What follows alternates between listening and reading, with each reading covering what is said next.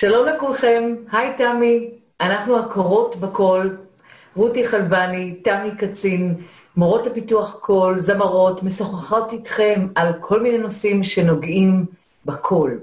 אז uh, היום יש לנו נושא מעניין מאוד, ואנחנו נתחיל אותו. תמי, תשמעי, הגיעה לה לפני כמה ימים תלמידה, uh, שאומרת שיש לה קול חלש, היא לא מצליחה uh, להרים את קולה, לשיר חזק.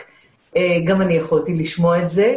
זאת לא תלמידה הראשונה שבאה עם העניין הזה, ואני ככה זורקת אלייך את העניין הזה, כי אני בטוחה שגם לך זה קורה. בטח. פוגשת כאלו תלמידים, mm-hmm.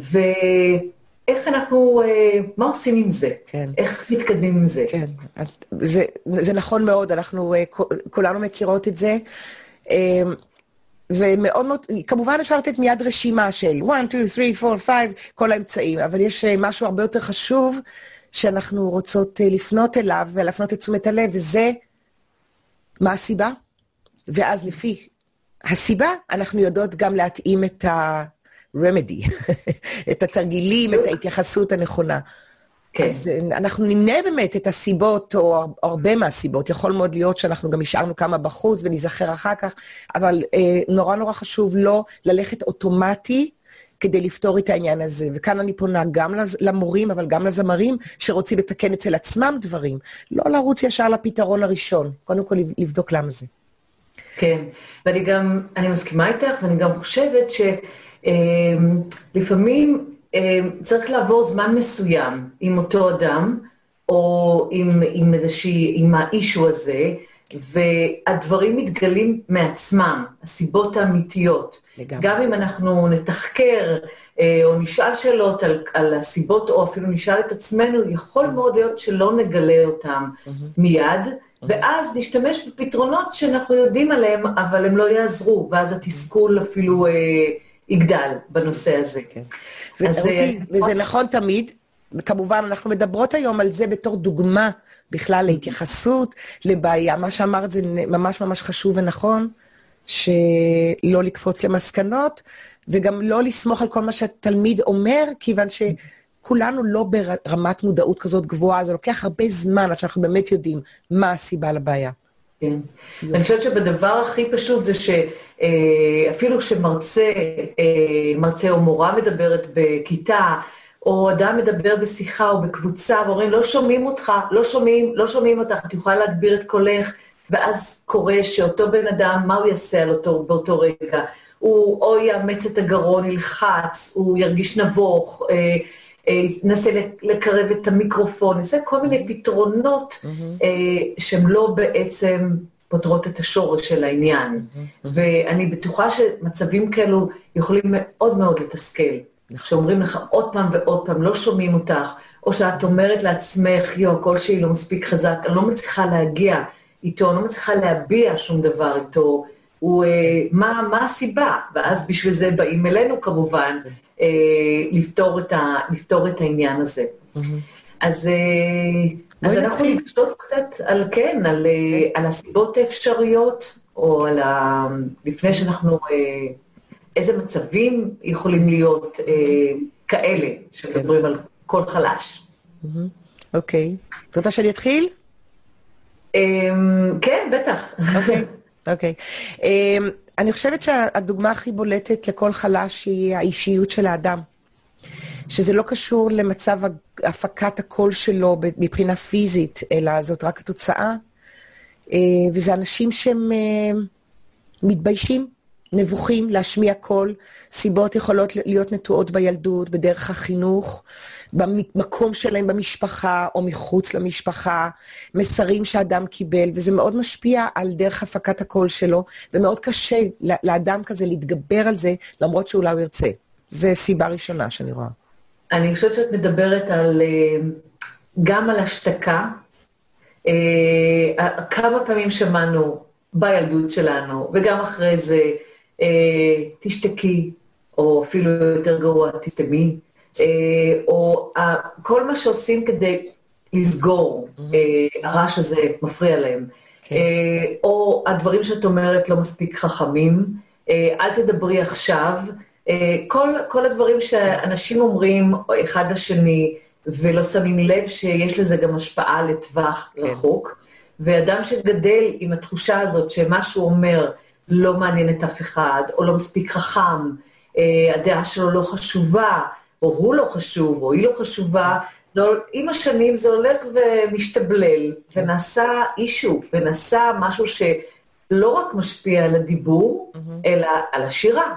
זאת אומרת, זה היינו הך. כן. Uh, למרות שאת בטח מכירה מצבים שמישהו מדבר די נורמלי, בווליום רגיל, אבל דווקא בשירה יש מין משהו כזה, לא מצליחים להגיע לווליום מספק, שזה. סיפור אחר.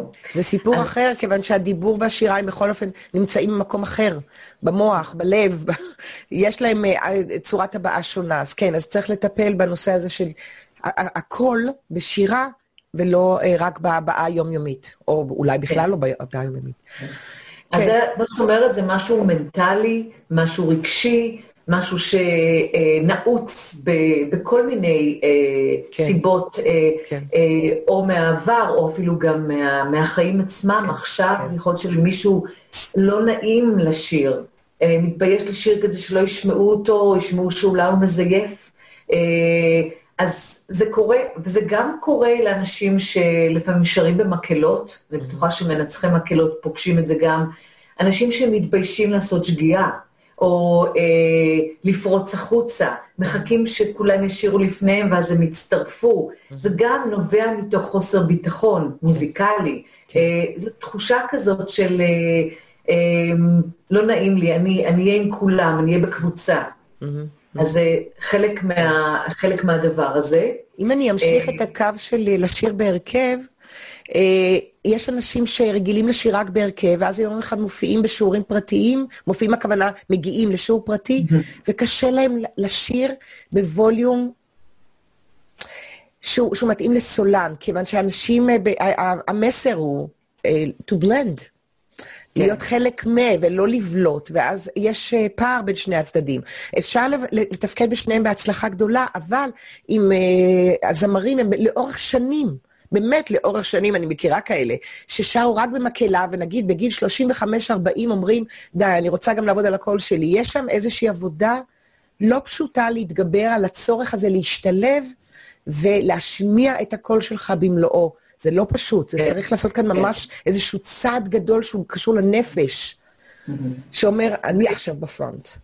זהו, זה קשור לנוכחות, זה קשור ל- להיות שם, אה, לקחת את המקום שלי, לדעת ש, שמותר לי, שמגיע לי, שאני יכולה, אה, ואני חושבת שזה העניין הזה של לצאת החוצה, לצאת מהכלל, ויוצא מן הכלל, לצאת החוצה ולהעיז בשיעור, עם עוד אדם אחד, עם המורה או המורה, להעיז להוציא משהו מעצמך ולא להרגיש אה, אה, לא שייך, אף אחד לא רוצה לשמוע אותי, אה, זה לא טוב מספיק. אה, זה ההחלשה העצמית בעצם, הייתי קוראת לזה.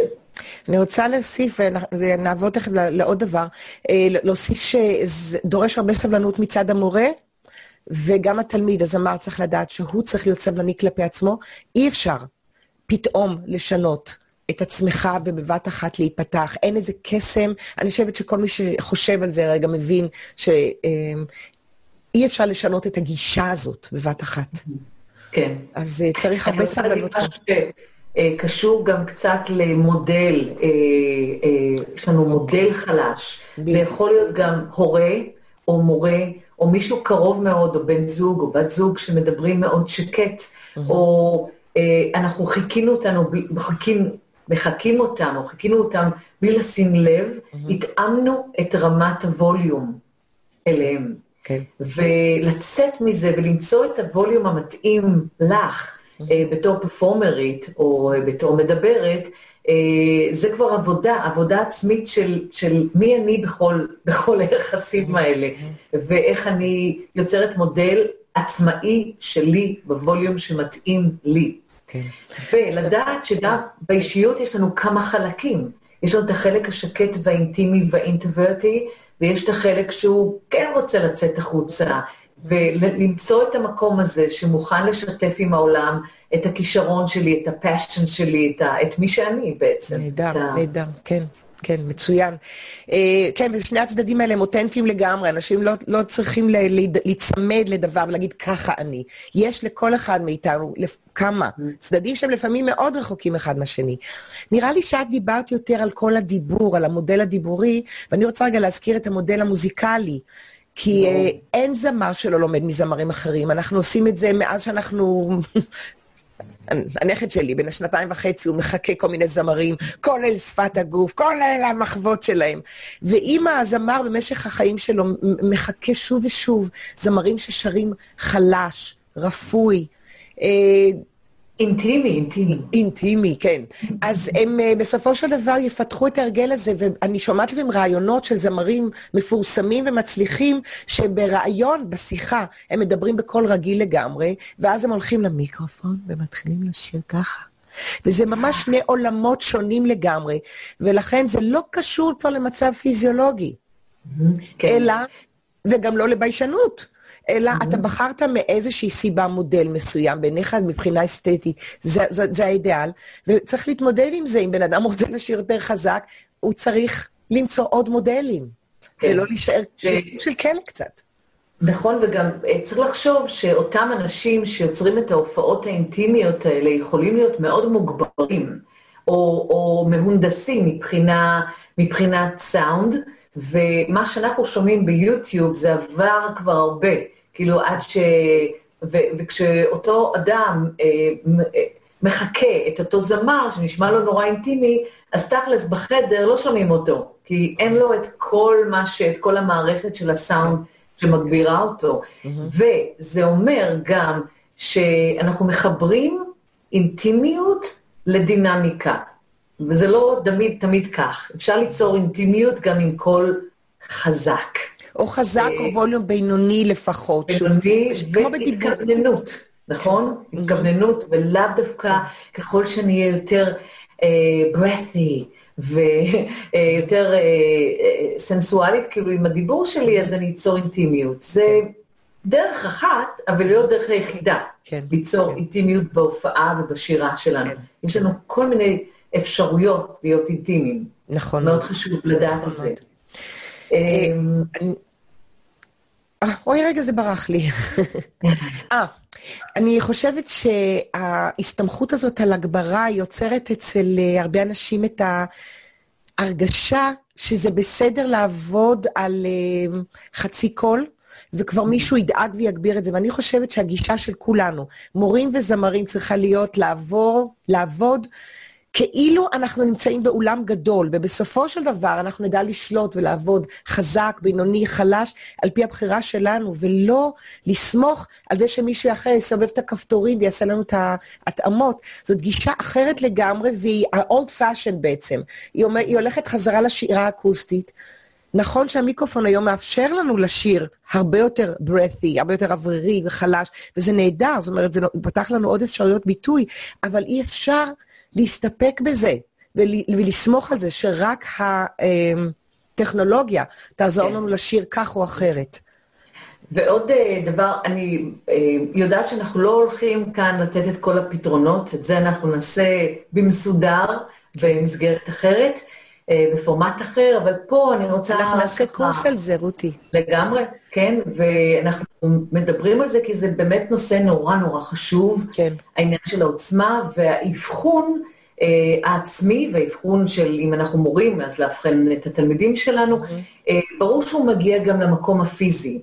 אה, מה קורה בפיזיולוגיה של הכל, והניסיונות שלנו בתור מורים לראות מה עובד ומה פחות עובד. נכון. זה, זה, אנחנו יודעות גם ש...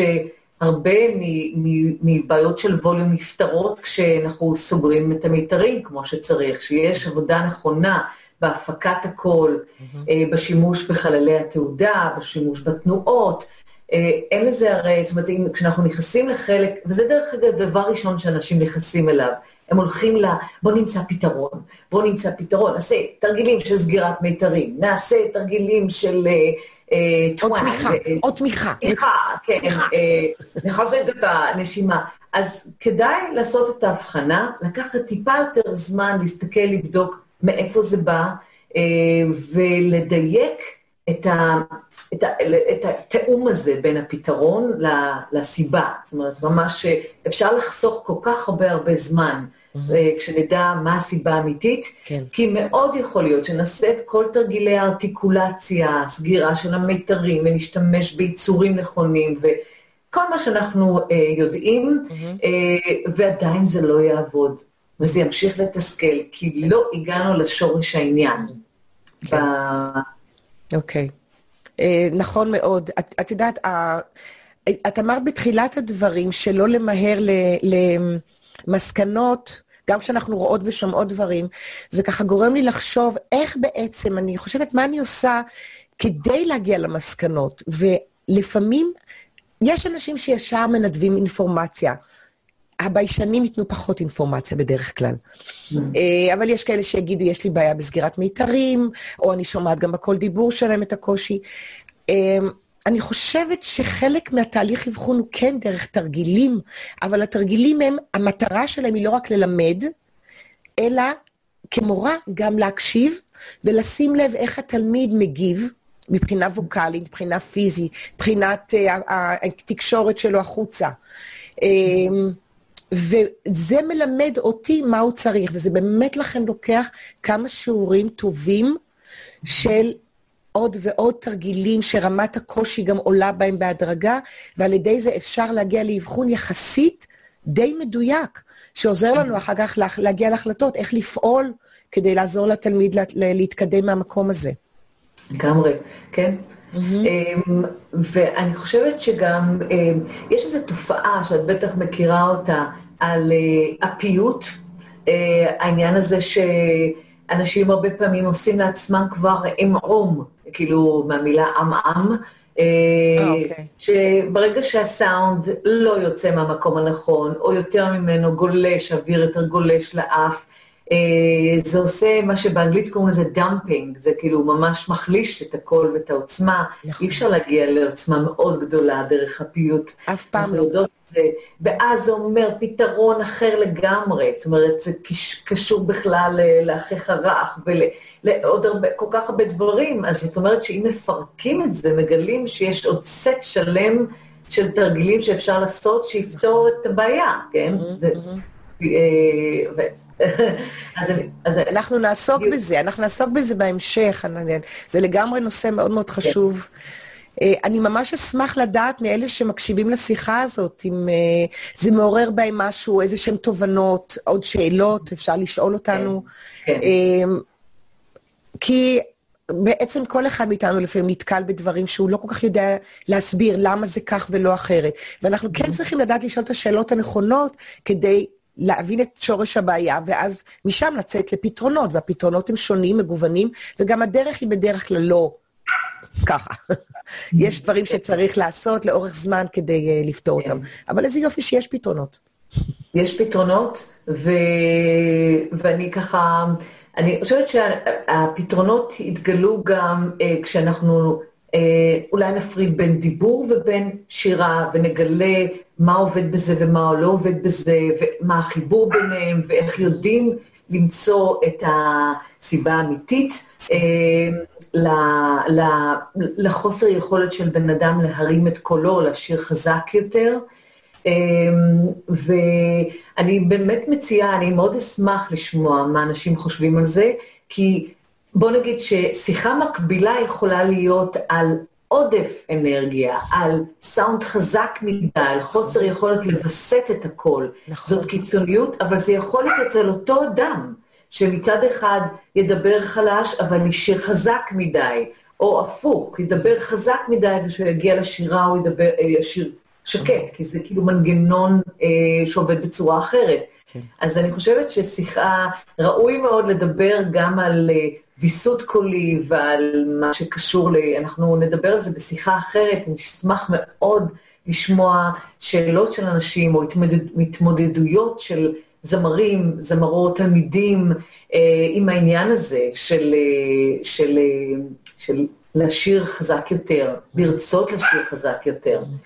אז תמי, אני ממש נהנית תמיד מכל שיחה כזאת, מכל כן. סיעור מוחות, כן. שגם נותן לי רעיונות, ואני בטוחה שכל מי ששומע את זה מרגיש אותו דבר. Mm-hmm. נעמת לי. גם לי. תודה. להתראות, רותי. להתראות. ביי.